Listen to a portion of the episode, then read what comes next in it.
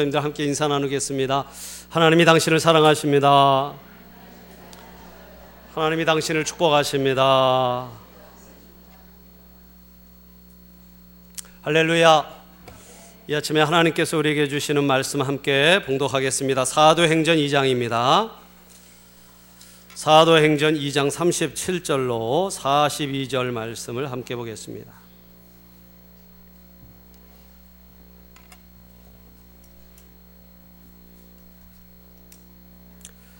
자, 우리 37절로 42절까지 교독하겠습니다. 그들이 이 말을 듣고 마음에 찔려 베드로와 다른 사도들에게 물어 이르되 형제들아 우리가 어찌할꼬 하거늘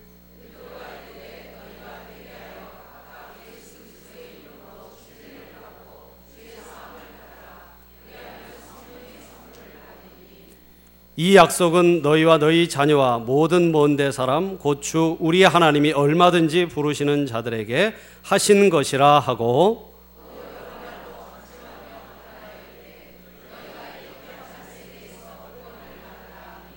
그 말을 받은 사람들은 침례를 받음에 이날의 신도의 수가 삼천이라 삼천이나 더하더라.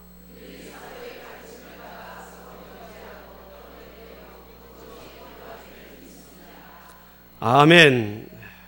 말씀의 은혜가 여러분 심령에 있기를 축복합니다. 우리 함께 읽은 말씀을 가지고 나는 하나님의 사람입니다 라는 제목으로 잠시 말씀의 은혜를 나누겠습니다.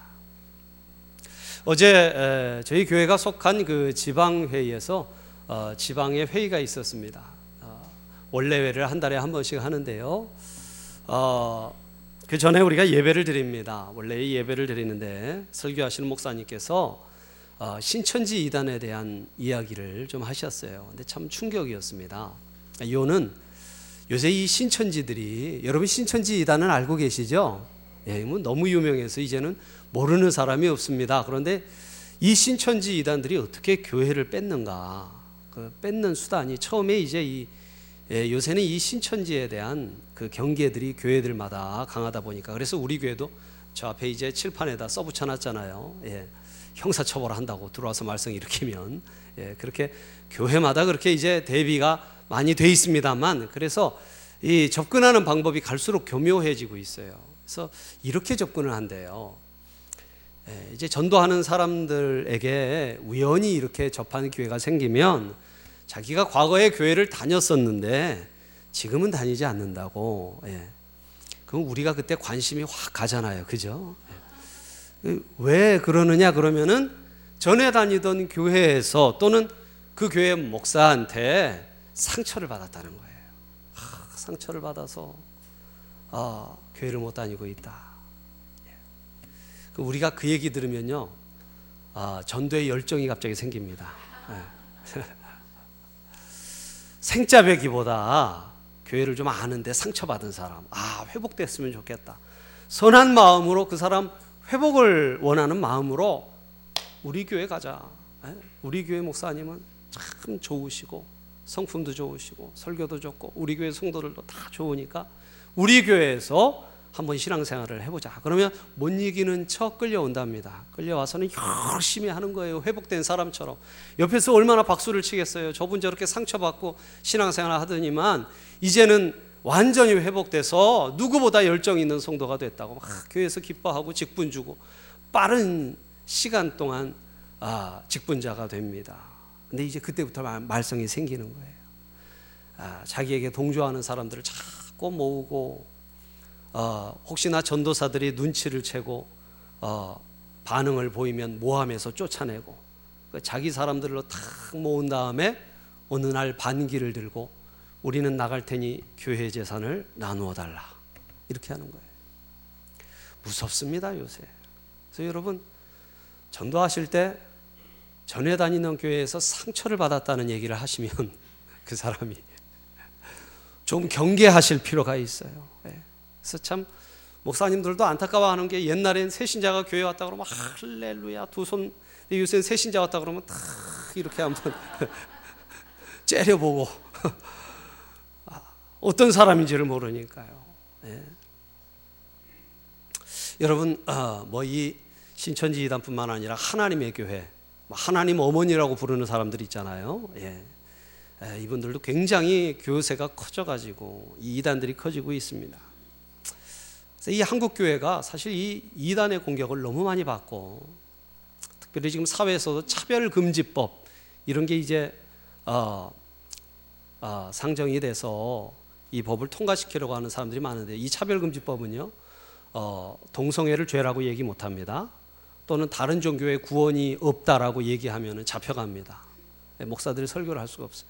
네. 이런 일련의 예, 여러 가지 사건들 때문에 이제는 이 한국 교회의 가장 큰 고민은 교회 성장이 아니라 건강한 교회입니다. 네, 우리 교회는 이미 수년 전부터 이 건강한 교회에 대한 생각을 가지고 모토를 삼고 있습니다만 요사이 많은 교회도 이제는 교회 성장보다는 교회 성장보다는 건강한 교회를 어떻게 만들 것이냐 하는 고민이 굉장히 큽니다. 다시 말해서 교회다운 교회를 만들자는 것이죠. 교회다운 교회 이 모든 일이 교회가 교회답지 못하기 때문에 왜 이단을 못 이기는가? 교회가 교회답지 못하기 때문에 왜 세상으로부터 이렇게 거절당하는가? 교회다운 교회가 되지 못했기 때문이다라는 자의식이 생긴 것이죠. 그렇다면 여러분 교회다운 교회는 어떤 교회일까요? 많은 사람들이 이 사회 봉사와 또는 이 구제를 실천할 때 교회는 교회다워질 수 있다. 그렇게 말합니다. 하지만 여러분 유명한 신학자이자 설교가인 마틴 로이드 존스라는 아주 유명한 목사님은 교회가 교회다운 모습을 갖지 못하는 것 그것은 다름 아닌 교회에 다니는 사람들 즉 그리스도인이라 불리는 사람들이 그리스도인이 된다는 것이 무엇인지 알지 못하기 때문이라고 대답합니다. 네. 왜 교회가 교회다워지지 않느냐? 그리스도인들이 그리스도인이 된다는 것이 무엇인지 모른다는 거예요. 그러니까 여러분, 교회 건강, 건강한 교회, 교회다운 교회는 그리스도인다운 그리스도인, 건강한 그리스도인들로 인해 건강한 교회도 이루어지는 것이죠. 믿으시면 아멘 하시기 바랍니다. 여러분, 그리스도인이라고 대답하고 또 자처하는 많은 사람들에게 그리스도인이 된다는 것이 무슨 뜻입니까? 라고 물어보면 여러분 사실 제대로 대답을 하지 못하는 분들이 굉장히 많습니다. 그저 때로는 하나님과 종교적인 문제를 생각하고 그저 예배를 드리고 또 이 뭐 하나님을 믿고 얼마간 또 이 세상 사람들과는 다르게 선한 삶을 살려고 노력하는 것이라고 생각하는 경우들이 굉장히 많습니다. 그러나 여러분 신약 성경에 보면 그리스도인들은 자신들이 누구이고 무엇을 믿는지에 대해 정확히 아는 사람들이었습니다. 사도 베드로는 그리스도인들에게 이렇게 편지합니다. 베드로전서 3장 15절에요. 너희 마음에 그리스도를 주로 삼아 거룩하게 하고 너희 속에 있는 소망에 관한 이유를 묻는 자에게는 대답할 것을 항상 준비하되 온유와 두려움으로 하고라고 그렇게 말씀합니다. 그렇습니다, 여러분. 그리스도인은 왜 그리스도인인지에 대해 대답할 수 있는 사람들이에요. 그저 다른 사람들보다 착하게 살고 선하게 사는 것이 그리스도인이 아닙니다. 물론 참된 그리스도인이라면 여러분 선함과 착함의 열매를 맺죠. 하지만 그것이 그리스도인이냐 아니냐를 가름하는 시금석은 절대 아닙니다. 네. 하나님께서도 예수 믿는 자에게 첫 번째 요구하는 것이 착함이 아니에요. 왜냐하면 그리스도인이 아니면서도 많은 선을 행하고 고상한 생각을 하며 기꺼이 희생을 감수하는 사람들이 우리 주위에 얼마든지 있기 때문에 그렇습니다. 자, 여러분 그렇다면 여러분 그리스도인이 된다는 것은 무엇을 의미하는 걸까요? 여러분 그리스도인이 된다는 것은 도대체 뭘 의미하는 거라고 여러분 생각하십니까? 여러분이 그리스도인이 됐다는 것에 대해서 어떻게 그리스도인이 됐느냐라고 할 때 뭐라고 답하시겠어요? 여러분 이것은 바로 어, 이 교회가 교회다워지는 시작이고 첫 걸음입니다. 예. 그리스도인이 된다는 것은 무엇을 의미하는 것일까요? 첫 번째는 여러분 그리스도인이 된다는 것은 예수 그리스도에 대한 생각이 완전히 바뀌는 것을 의미합니다. 예. 한번 따라하시죠. 예수 그리스도에 대한 생각이 완전히 바뀌는 것이다. 그렇습니다, 여러분. 그리스도인이 된다는 것은 예수 그리스도에 대한 생각이 완전히 바뀌는 거예요. 자, 여러분 오늘 37절 함께 에, 다시 한번 읽어 보겠습니다. 37절 시작. 그들이 이 말을 듣고 마음에 찔려 베드로와 다른 사도들에게 물어 이르되 형제들아 우리가 어찌할꼬 하거늘 자 여러분 사도행전에서요 사도 베드로가 성령의 충만함을 받고 유대인들에게 설교합니다. 베드로의 설교를 들은 사람들의 어떤 반응을 보입니까? 첫 번째는 37절에 보니까 어떤 반응을 보여요? 마음에 찔렸다고 하고 있어요. 마음에 찔렸다고 성경은 기록합니다. 여러분, 이 마음에 찔렸다는 단어가 어떤 말인지 아세요? 말발굽에 움푹 파인 상태를 의미하는 거예요. 여러분, 말발굽에 채워 보셨습니까? 그런 일이 있으면 안 되겠죠. 예. 말발굽에 채이면 어떻게 되겠어요? 죽어요, 그냥. 예. 전에이 보면 말 타다가 말발굽에 이 가슴을 채인 사람들이 있는데 여러분, 갈비뼈가 다 부스러진답니다. 무섭죠. 그렇죠. 근데 이 찔리다는 말, 마음에 찔렸다. 베드로의 설교를 듣고 사람들이 마음에 찔렸는데 그 표현이 바로 말발굽에 가슴을 채인 것과 같이 확 마음에 찔렸다는 거예요. 설교를 듣고. 왜요? 그들이 죽인 예수가 바로 주님이시고 그리스도라는 사실을 깨닫기, 깨닫게 되었기 때문이었습니다. 자, 여러분 36절 보겠습니다. 우리가 37절부터 읽었는데요. 36절 보겠습니다. 36절 읽습니다. 시작. 그런즉 이스라엘 온 집은 확실히 알지니 너희가 십자가에 못 박은 이 예수를 하나님이 주와 그리스도가 되게 하셨느니라 하니라. 아멘. 할렐루야. 여러분, 아멘이라고 대답할 수 있음이 얼마나 큰 축복입니까? 여러분 믿으십니까? 여러분 성령께서 깨닫게 해주지 않으시면 아멘이라고 대답할 수가 없는 것입니다. 생각해 보세요. 여러분 베드로의 설교를 듣고 이 유대인들이 마음에 찔려 자신들이 죽인 예수가 주와 그리스도라고 생각을 바꿨어요. 여러분 이 사람들은 어떤 사람들입니까? 바로 예수를 죽인 사람들이었어요. 예수를 죽이는데 직간접적으로 동조한 사람들이었습니다. 그 사람들이 찔리다니요. 예, 이제 와서 어떻게 그 설교를 듣고 마음이 찔립니까? 그들은 십자가에 달린 예수를 조롱하고 비난하고 멸시했던 사람들이에요. 그런 사람들이 왜 예전처럼 분노하거나 조롱하거나 변명하지 않았을까요?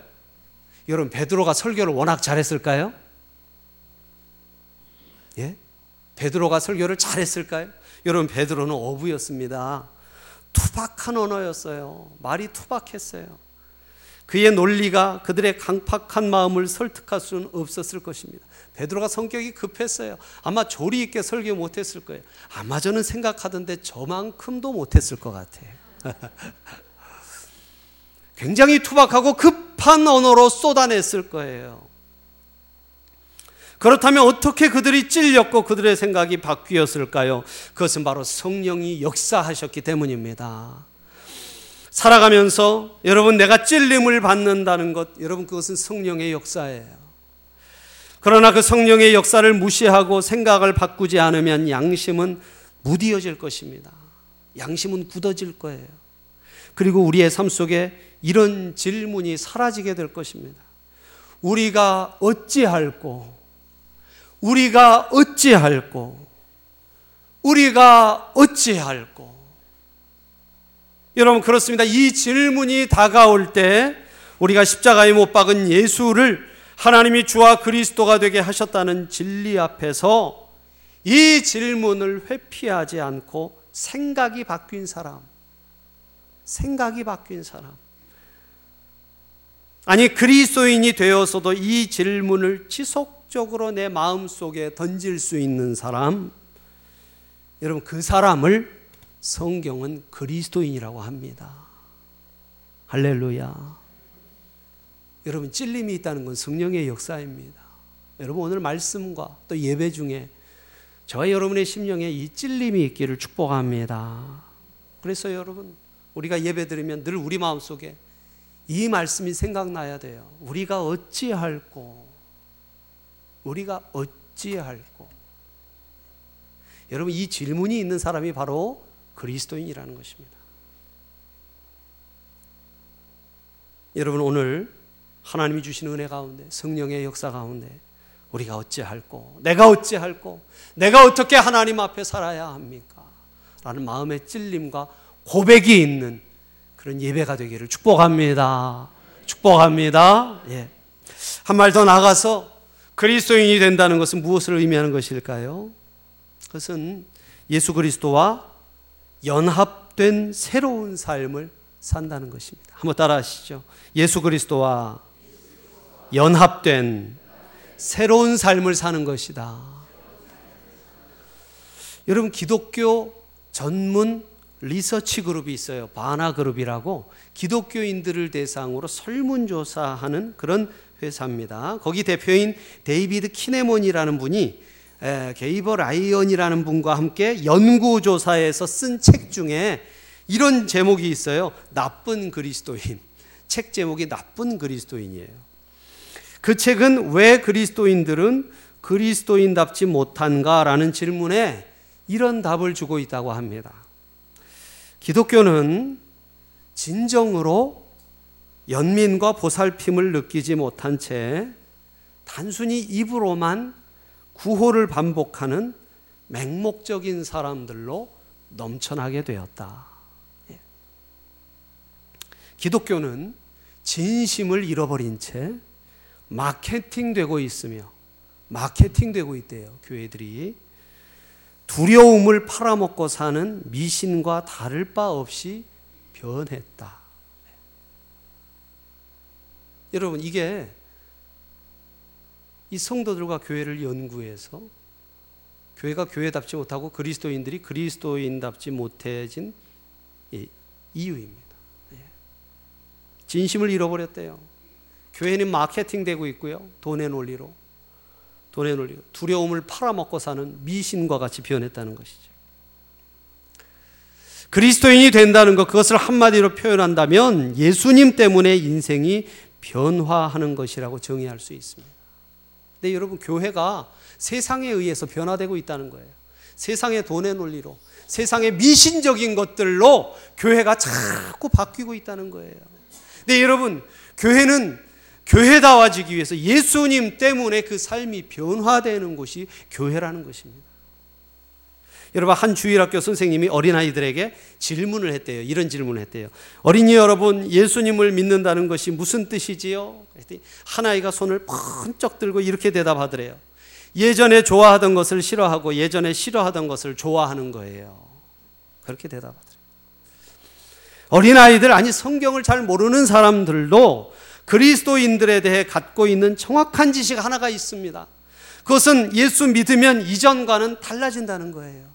이전과는 다르게 산다는 것이죠. 자, 여러분, 예수가 주와 그리스도란 사실을 깨닫고 생각이 바뀐 사람들에게 베드로가 뭐라고 말하고 있습니다. 여러분, 사도행전 2장 38절 보겠습니다. 본문 38절 우리 함께 읽겠습니다. 38절 시작.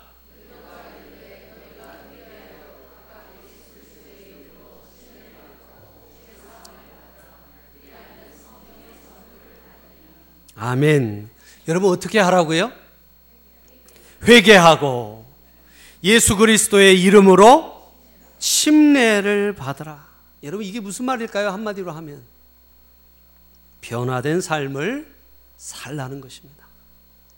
이전에 살던, 살던 삶의 방식에서 돌아서서 예수님과 함께 이제는 새로운 삶을 살라는 거예요. 여러분 회개하라. 회개하라. 여러분 이 회개하라는 말의 의미를 아시죠? 예. 메타노이아 그런 뜻인데요. 이것은 돌이키다, 가던 길에서 돌아서다라는 뜻입니다. 가던 길을 돌아서는 것 전혀 달라지는 거죠. 반대 방향으로 가는 거예요. 그게 회개입니다. 또한 예수 그리스도의 이름으로 침례를 받고 죄 사함을 받으라는 말은 무슨 뜻입니까, 여러분? 예. 여러분 침례라는 종교 행위가 중요하다는 것이 아니에요. 예, 물론 중요하죠. 그러나 그 행위 자체가 중요하다는 게 아니고 침례의 의미가 무엇인지를 알아야 한다는 거예요. 특별히 우리 침례교회는 세례로 만족하지 않고 침례하잖아요. 직접 물 속에 들어갔다 나오잖아요. 예, 극적인 그런 경험을 통해서 우리가 무엇을 알고자 하는 것입니까? 이제 물 속으로 들어갈 때 예수님과 합하여 죽었다는 거예요. 물 속에 들어가는 것은 죽음을 의미합니다. 우리의 옛사람, 내가 주인 되어 살던 옛사람은 죽고 이제 물 속으로 다시 올라올 때 이제 부활하신 주님과 합하여 새 사람으로 살겠다는 신앙 고백이 아닙니까? 예. 그런 신앙 고백이 없이 받는 침례는 아무 의미가 없다는 거예요.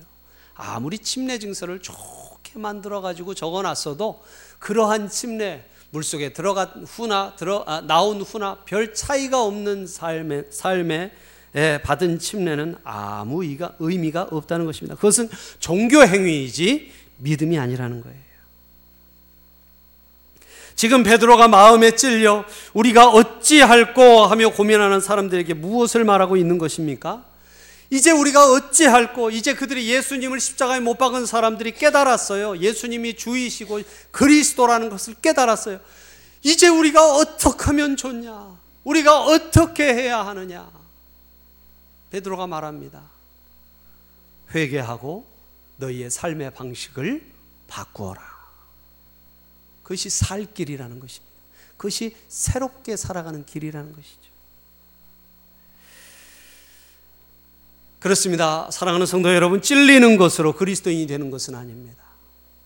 그리스도인은 마음에 찔림이 있어요. 그러나 찔리는 것으로 그리스도인이 되는 것이 아닙니다.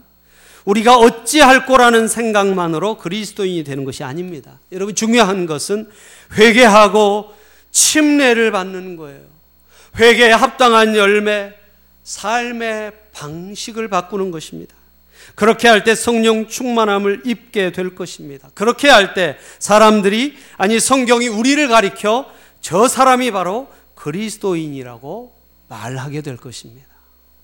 할렐루야. 할렐루야. 예. 그렇습니다, 여러분. 그리스도인이 된다는 것이 무엇입니까? 여러분 마음에 찔림이 있고 우리가 어찌할 거라는 고백이 있는 사람이에요. 또한 거기서 한 걸음 더 나가 회개하고 삶의 방식을 바꾸는 성령의 충만함을 받는 사람이 바로 그리스도인입니다. 예. 마지막으로 그리스도인이 된다는 것은 무엇을 의미할까요? 여러분 그것은 예수 그리스도의 몸인 교회의 일원이 되는 것을 말하는 것입니다. 한번 따라하시죠. 예수 그리스도의 몸인 교회의 일원이 되는 것이다. 예, 그렇습니다. 예수가 주와 그리스도라는 진리의 말씀을 듣고 찔려 회개하고 침례를 받은 사람들을 우리 우리는 믿는 사람, 다시 말해서 그리스도인이라고 불러요. 사도행전 2장 41절을 보세요. 자, 여러분 2장 41절 보겠습니다. 함께 읽습니다. 시작. 그 말을 받은 사람들은 침례를 받음에 이날의 신도의 수가 3천이나 더하더라. 자, 여러분 그날에 침례를 받은 사람 성도의 수가 얼마라고요? 3천 명. 여러분 대단하지요? 대단하지요? 3천 명 침례를 주려면 얼마나 힘들었을까요? 그죠? 예. 아니 침례 주다가 순교하게 생기지 않았습니까? 여러분 3천 명. 여러분 침례 주는 거 쉽지 않아요. 예. 제가 침례를 어, 여름마다 주는데 10명 하고 나면요. 제가 다리가 좀 후들거립니다.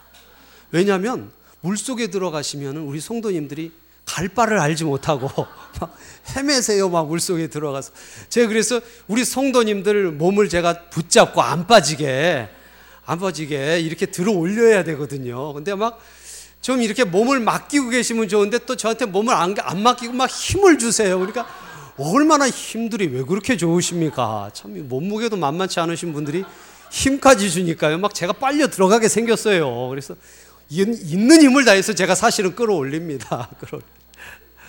그래서 10명 하고 나면요, 아우, 꽤 힘들어요. 게다가 물은 차죠. 그래서 힘든데, 여러분 3,000명, 3,000명을 어떻게 침례를 줬습니까? 아, 그런데 여러분, 얼마 전까지만 해도 예수 믿던 사람들이 돌 맞아 죽던, 죽던 시절이었는데, 성령의 충만함 받고 설교했더니 3천 명이 돌아와요. 침례주는 사도들이 너무나 기쁨 가운데 침례주지 않았겠습니까? 그 힘으로 버텼을 거라고 생각을 합니다. 어쨌든 3천인의 3천이라는 수가 더했습니다만 여러분 참 놀라운 일인데 예수 그리스도를 죽이고 동조하고 죽였던 사람들이 예수를 주와 그리스도로 믿고 침례를 받은 거예요. 얼마나 놀라워요. 네? 며칠 사이에 사람들이 완전히 변화된 건 아니겠습니까? 여러분 사도행전 4장 4절로 한번 가보겠습니다. 여러분 아, 한 장 넘기셔서 4장 4절 한번 읽어보겠습니다. 4장 4절 시작 말씀을 들은 사람 중에 믿는 자가 많으니 남자의 수가 약 5천이나 되었더라. 할렐루야. 여러분, 그 며칠 전에 3천이고요. 또 며칠, 진, 몇, 며칠 지나 5천이래요. 자, 그러면 지금 예루살렘에 믿는 사람들이 몇 명입니까? 합하면 8천 명이에요. 자, 근데 이 숫자는 남자만입니다. 여자와 아이들의 숫자는 당시에 안 넣었어요. 그렇죠? 자, 여러분, 그렇다면 여자와 아이들을 포함하면 아이들이 둘이라고 생각하고요. 대충 잡아도 4만 명 가까이 돼요. 그렇죠? 3만 명은 넘고요. 3만 명에서 4만 명이 그리스도인이 된 것입니다. 예. 여러분, 당시 예루살렘의 인구가 10만 명 정도였어요. 10만 명이 조금 넘었습니다. 그러니 여러분, 예루살렘 인구의 절반이 예수가 주와 그리스도이신 것을 믿고 그리스도인이 된 거예요. 놀라운 일입니다. 예. 자, 여러분 그런데 이것에 대해서 이 이재철 목사님이라는 분이 계시는데요. 사도행전 속으로라는 책을 쓰셨는데 그 책에 이런 질문을 하세요. 뭐냐면 단 며칠 사이에 주님을 영접한 그 거대한 군중은 모두 어디로 갔습니까? 이로부터 약 30년 후 바울이 세 차례에 걸친 선교 여행을 끝나, 끝내고 예루살렘으로 돌아왔을 때 그를 영접한 그리스도인들은 아주 극소수에 지나지 않았습니다. 네. 오히려 예루살렘에 살고 있는 대다수의 유대인들은요, 바울을 죽이려고 했어요. 여러분, 30년 전에 8천 명의 남자가 예수 믿고 침례받고 여자와 아이들까지 치면 4만 명에 가까운 성도들이 있었는데요. 30년이 지나니까 아주 극소수의 그리스도인만이 바울을 영접했습니다. 여러분, 그 거대한 군중은 어디로 갔을까요? 그 이유를 어떻게 설명할 수 있을까요? 여러분, 진정한 회심이 없이 군중 심리에 의해 감정에 휩싸여 형식적으로 침례를 받은 사람들이 굉장히 많았다는 것이죠. 군중 심리에 이끌려서 다들 요단강으로 가요. 침례 받으려고 줄 서서 가니까 그거 뭐냐 따라갔다가 예. 축복 준다고 그러니까 뜨거운 예배 분위기에 휩싸여서 나도 들어갔다 나온 거예요. 뭔지는 모르지만 들어갔다 나오니까 괜히 기분도 좋은 것 같고 군중 심리 속에 수많은 사람들이 침례를 받은 것입니다. 앞에서 얘기한 마틴 로이드 존스라는 목사님이 이렇게 말씀하세요. 악한 세대의 주된 특징이 무엇입니까? 악한 세상은, 악한 세대는 생각하지 않으며 생각할 수 없으며 군중 심리에 휩싸인다는 것입니다. 그렇습니다. 군중 심리에 휩싸여 감정적으로 침례받은 사람들이 많았던 거예요.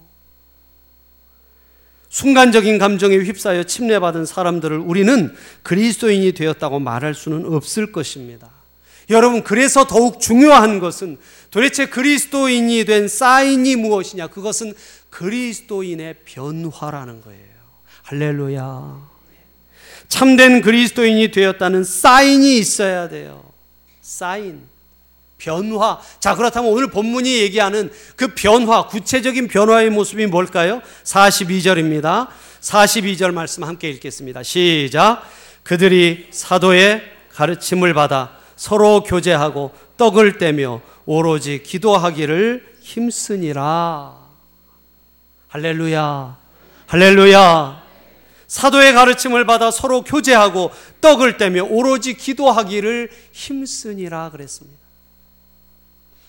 변화된 모습이 이거라는 거예요. 참된 그리스도인들은 쉽게 풀어서 얘기하면 영적 지도자의 가르침을 따라서 그리스도의 몸인 교회의 일원이 되어 서로 교제하고 떡을 떼며 기도하는 지체가 된다는 거예요. 여러분 믿으시면 아멘 하시기 바랍니다. 아무리 교회가 문제가 있다 하더라도 그 몸을 세우기 위해 여러분 문제 없는 교회가 어디 있겠어요? 교회들마다 문제 교회들마다 문제가 많아요. 교회가 크면 클수록 문제가 더 많아집니다. 그러나 문제가 있는 교회가 있다 하더라도 그 몸을 세우기 위해 함께 모여 함께 모여 교제하고 기도하고 예배하는 성도들이야말로 참된 그리스도인이라는 거예요. 교회는 다니지만 교제하지 않고 마음을 합하지 않고 함께 떡을 떼지도 않고 기도에 동참하지 않는 사람을 교인일 수는 있어도 참된 그리스도인이라고는 할 수 없다는 것입니다.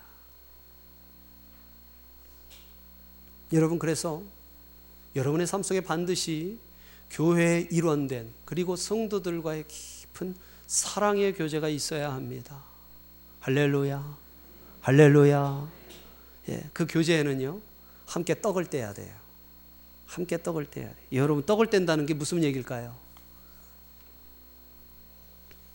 예? 예, 삶을 나누라는 거예요, 여러분. 같이 밥 먹으라는 얘기가 아닙니다. 아. 자, 긴자로 가자. 다 같이 가서 밥을 먹자. 예. 그게 아니라 여러분, 식탁 교제처럼 사람을 가까이 만드는 것이 없죠. 삶을 나누라는 거예요. 내 삶을 보여주고 그 사람의 삶도 보라는 것입니다. 여러분 억지로 보여달라고 해서는 안 되겠죠. 그러나 마음을 열고 내 사정을 꺼내놓고 함께 나누고 서로를 위해 기도하고 믿음으로 사랑으로 은혜로 하나 되는 것 그것이 그리스도인 된 변화라는 거예요. 여러분 제가 보면 신앙생활을 오래 해도 잘이 변화가 되지 않는 사람들의 특징이 뭐냐면 자신을 오픈하지 않습니다. 오랫동안 교회를 다니, 다니지만 아, 함께 사귀는 사람이 적어요. 한 명, 두 명, 많은 사람과 교제하지 못하고 교제권이 제한되어 있습니다. 마음을 열지 못하고 벽을 허물지 못하는 거예요. 예. 여러분, 벽을 다 허물고 마음을 열고 참된 교제 속으로 들어가는 우리 성도님들 되시기를 축복합니다. 할렐루야. 그것이 그리스도인 된 변화라는 거예요. 함께 기도하고 함께 예배하는 사람들. 제가 아는 분 중에 참 누구라도 이분을 만나면 그리스도인이라고 확신하게 만드는 분이 있습니다. 어, 장애인들을 섬기는 미랄 성교단 단장으로 섬기는 이민우 목사님이라는 분이 계세요. 어, 제가 이분을 잘 압니다. 이분은 저를 모릅니다. 예. 저는 이분을 좀 잘 알아요. 한번 이분의 글을 읽고 굉장히 감동을 받았는데요. 이분이 미랄 선교단이라는 이 장애인들을 돕는 단체인데 어떻게 하게 되셨는지를 아, 이렇게 인터뷰한 기사가 있었습니다. 근데 목사님이 거기다 이렇게 쓰셨어요. 잘못된 동기에서 출발했습니다. 무슨 얘기인가 봤더니 교회 다니면서 장애인 단체를 섬기면 꽤 우아한 그리스도인처럼 보일 것 같아서 시작했대요.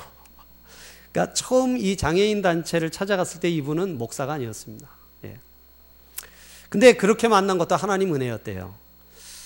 아주 솔직한 인터뷰를 들으면서 제가 감동을 받았는데요. 이분은 처음에 대기업의 부사장이었답니다.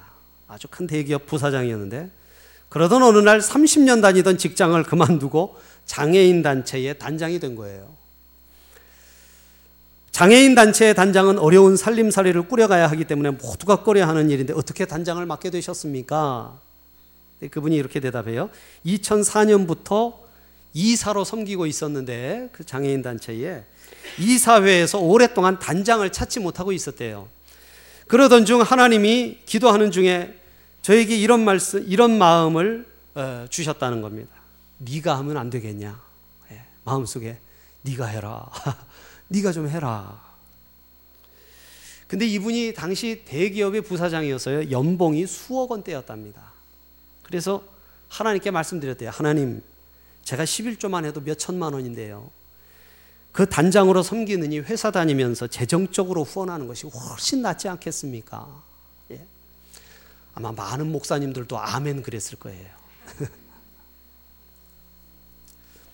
근데 하나님께서 아무 말씀도 안 하시고 가만히 계시더래요. 가만히 계시더래요. 그런데 며칠 후 한 목사님이 이 이분을 찾아오셔서 그런 말씀을 하시더래요. 하나님께서 혹시 이사님 얼굴을 좀 보자고 하지 않으십니까? 깜짝 놀랐대요. 맞습니다. 하나님이 네가 좀 해라 그러시더라고요. 하셔야 됩니다. 한마디 하고 산신령처럼 호연히 사라지시더래요. 그래서 심각하게 그 일을 받아들, 받아들고 아내와 함께 기도하고 어, 결정을 하게 되었습니다. 근데 인터뷰에 또 이렇게 나왔어요. 사모님이 반대하지 않으셨나요? 예. 어느 날 이 단장님의 아내가 기도하고 나더니 오히려 장애인들과 함께 그리고 그들처럼 살자고 하면서 살던 아파트를 처분했대요. 예. 당시 살던 아파트가 강남의 59평 아파트였대요. 30년 이상 살아온 살림살이가 적지가 않았습니다. 그런데 그 모든 것을 다 내려놓고 장애인들과 함께 살기 위해 수서동에 있는 11평 정도 되는 오피스텔로 이사해서 사글세로 지내기 시작하셨대요. 부부는 11평 남짓한 공간에서 살기 위해서 필요한 이불 두 채, 당장 입어야 할 옷까지 수저 몇 벌을 제외한 나머지 모든 살림을 이웃과 친지들에게 나눠줬답니다. 예. 그런데 이 단장님의 아내가요, 가지고 있던 소파를 끔찍이 아꼈대요. 예. 그만한 이유가 있었습니다. 미국 살 때, 미국 살 때 진열된 소파를 보고서요, 너무 마음에 들어서 살려고 그랬더니 재고가 없다고 그래가지고 상점 주인에게 말해서 이태리 본사에서 주문해가지고 6개월이나 기다렸다가 겨우 구입했대요. 그래서 이 소파를 애지중지 닦고 세탁하고 예? 애지중지했다는 거예요. 단장님이 이웃 사람이 와서 그 소파를 들고 나갈 때 아내가 당장이라도 쫓아나갈 것 같더라는 거예요. 예. 그 소파는 안 되겠어요. 그거는 제가 쓸래요. 예.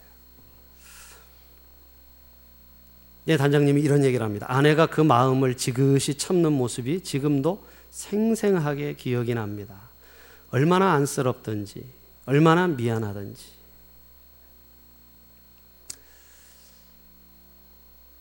여러분, 예수님의 지체된 사람들과 함께 살기 위해 그가 보인 희생이 참 우리로 하여금 감동을 줍니다. 그렇죠?